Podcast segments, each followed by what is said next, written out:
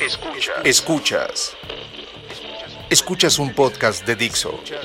Escuchas el podcast de Moisés Polishuk.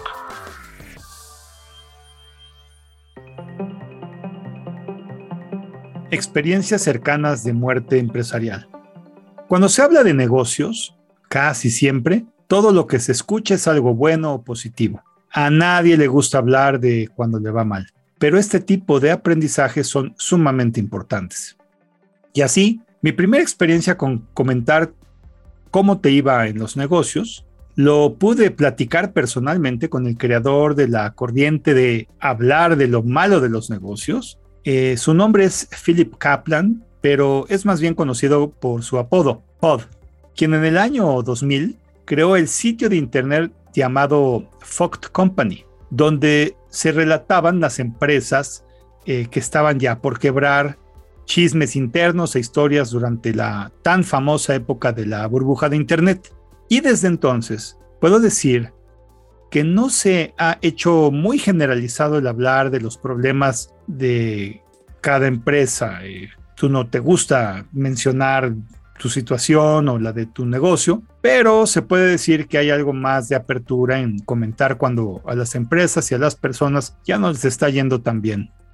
De todo anterior, yo quiero poner el ejemplo y comentarte en lo que llevo como independiente, que data del año de 1980, y pues como empresario, que lo soy desde 1980, mis siete experiencias más cercanas a la muerte empresarial.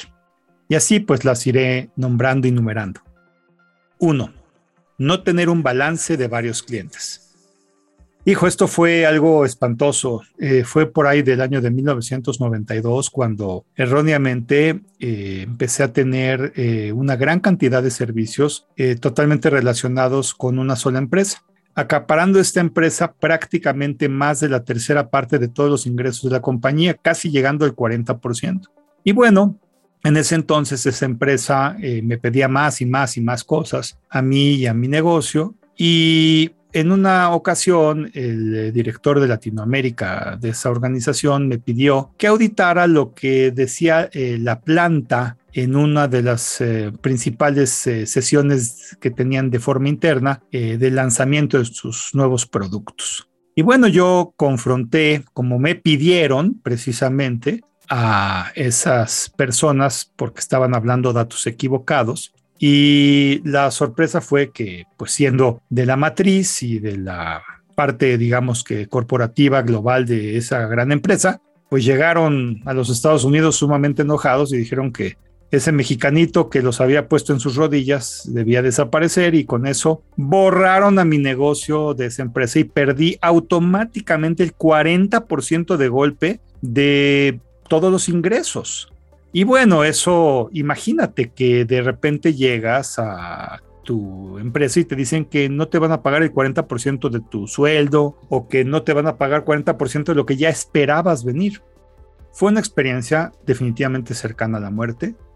Mi razonamiento allí es decirte que reflexioné las cosas y me juré a mí mismo y a la empresa que jamás iba a permitir que ningún cliente fuese preponderante. Y con eso en mente, se me ocurrió hacer que pues cada año siempre mi empresa, pues por lo menos el 80% del negocio sí esté repartido tal vez en ocho clientes principales que no abarquen más del 10% y el 20% restante debe de estar siempre pulverizado en muchas otras empresas que nos pidan servicios. Y cuando alguna de las empresas eh, rebase ese 10%, de las ocho, digamos, principales con las que hago negocios, eh, busco conseguir una nueva empresa o crecer forzosamente ese PAI para que vuelva a reducirse esa cantidad al 10%. Ojo, no estoy haciendo que eh, ya no acepte más servicios, sino por el contrario, fuerzo a la empresa a crecer para que se vuelva a convertir eso que había crecido a más de 10% a 10% de nuevo. Y como corolario, quiero decirte que esa empresa que me desapareció, hoy en día y desde entonces, después de seis meses de haber eh, sido eliminado, pues fui recontratado como empresa y desde entonces a la fecha sigo teniendo increíbles y buenos resultados con ellos. Simplemente fue un berrinche empresarial, pero ese berrinche empresarial a mi empresa le costó el 40% en alguna época y eso fue una experiencia cercana a la muerte. Dos, no tener química con quien haces negocios. Uf, esta te la quiero decir muy, muy claro. En los negocios yo siento que casi siempre primero haces amistades y luego haces negocios. Es muy peligroso, muy, que no tengas buena química con las personas con las que estás interactuando del otro lado de la mesa. Si empiezas una relación ya de malas, quiero decirte que lo que viene es peor que lo que fue el principio. Es muy difícil remediar eh, una primera impresión. Ya lo dice Malcolm Gladwell en Blink, esa primera impresión eh, que tienes de una persona prácticamente es imborrable y puede representar eh, un riesgo empresarial muy importante porque lo que viene después de eso es sabotaje, hablar a tus espaldas, tener complicaciones, todo no les gusta. Vamos, yo no recomiendo eh, hacer negocios con quien no tienes química, alguna vez lo hice y la verdad es que fue tan desgastante en dos sentidos. Primero, no se cerró el negocio y segundo, tienes que estar a la defensiva con clientes. Y estar a la defensiva con cliente es una antítesis, ¿no? Si quieres eh, apoyar a alguien, pues verdaderamente el chiste es tener una sana convivencia y que aprecien lo que tú haces, que te paguen a tiempo y que todo funcione como debe de ser. Tres, no tratar con la persona indicada para hacer el negocio.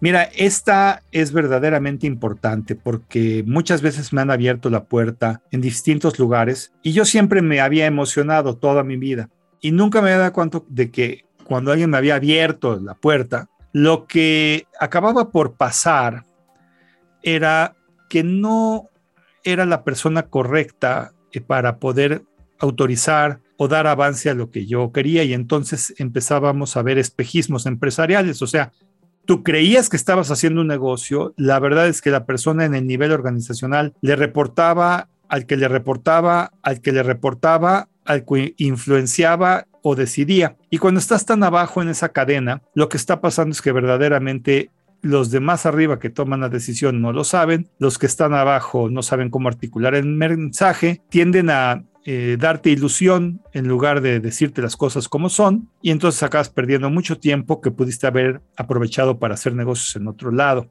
Entonces, esta fue otra experiencia muy cercana a la muerte y aprendí a hacerme con certeza de la relación con quien influencia la venta o bien con quien decide.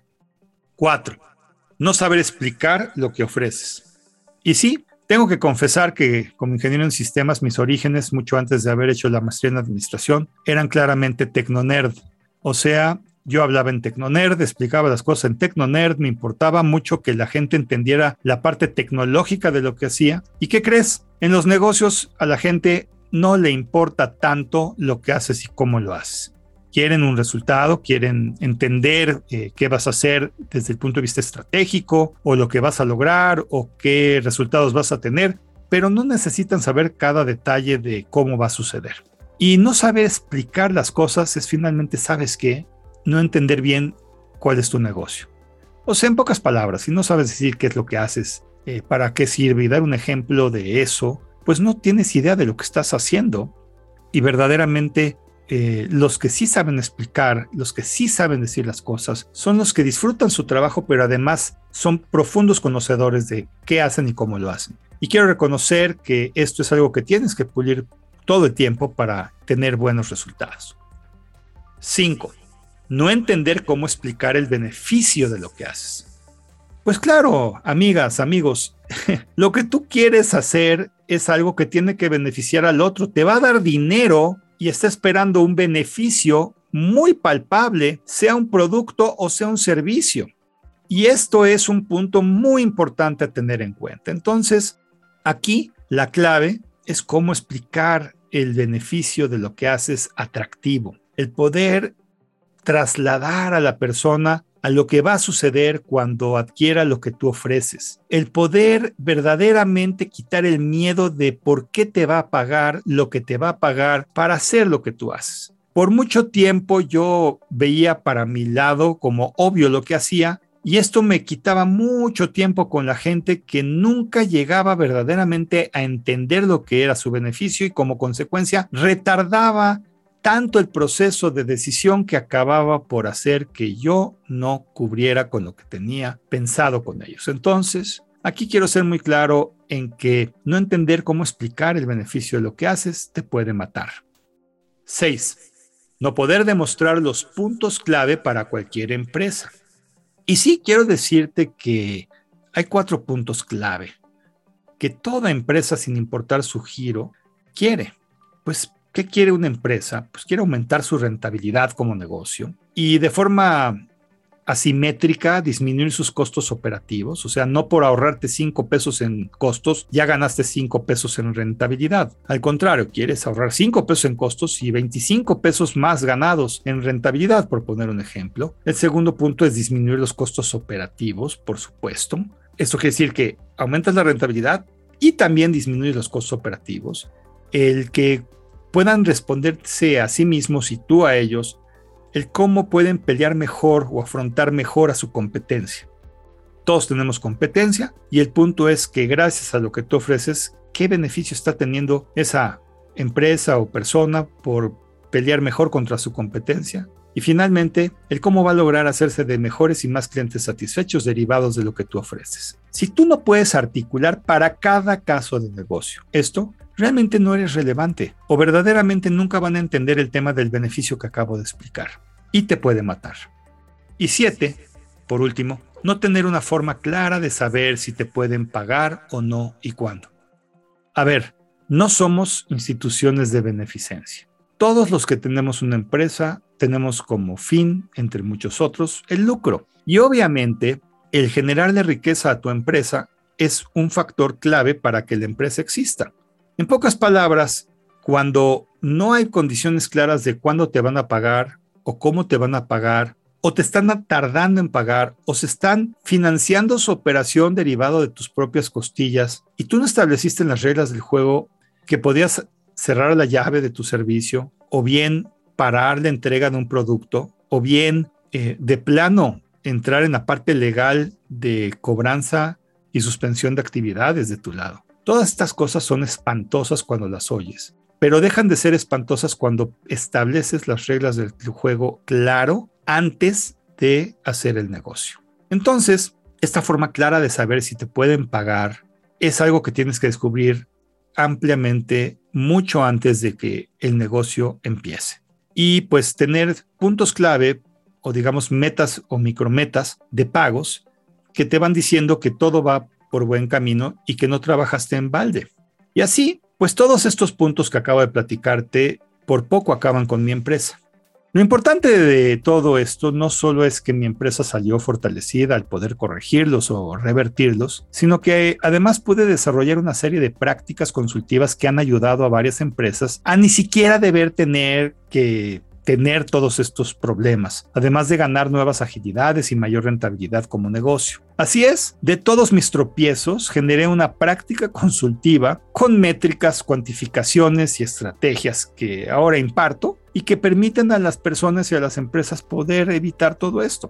O sea, que de algo que pudo haber sido fatal hasta un negocio hice. Como conclusión, puedo decirte que cada una de estas experiencias, ya que las pude sobrepasar, han sido puntos de aprendizaje muy importantes en los negocios, tanto para mí como para mi empresa.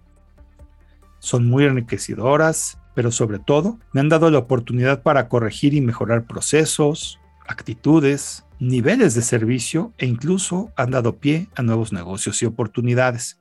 Como puedo afirmarlo, no es malo tener problemas ni errores, es más, no está en ti esto, van a suceder.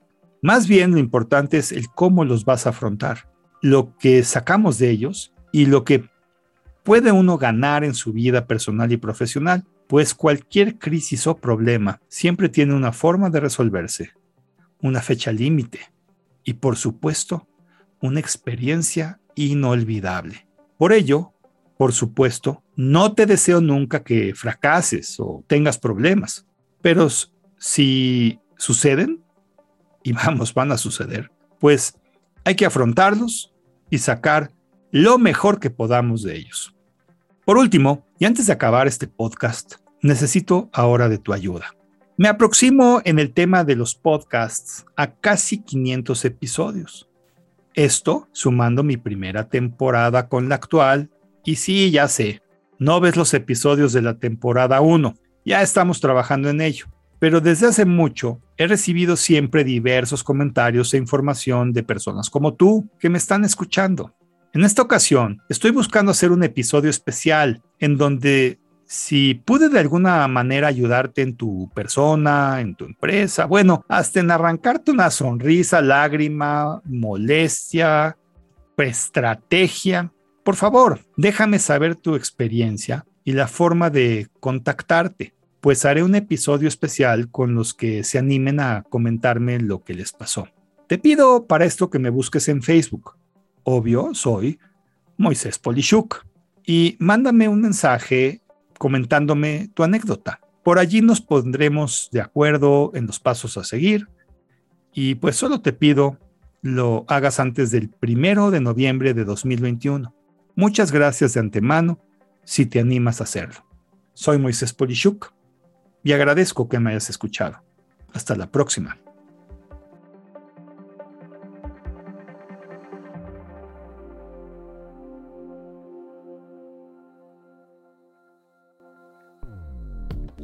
Dixo presentó el podcast de Moisés Polishuk. La producción de este podcast corrió a cargo de Verónica Hernández. Coordinación de producción, Verónica Hernández. Dirección General, Dani Sadia.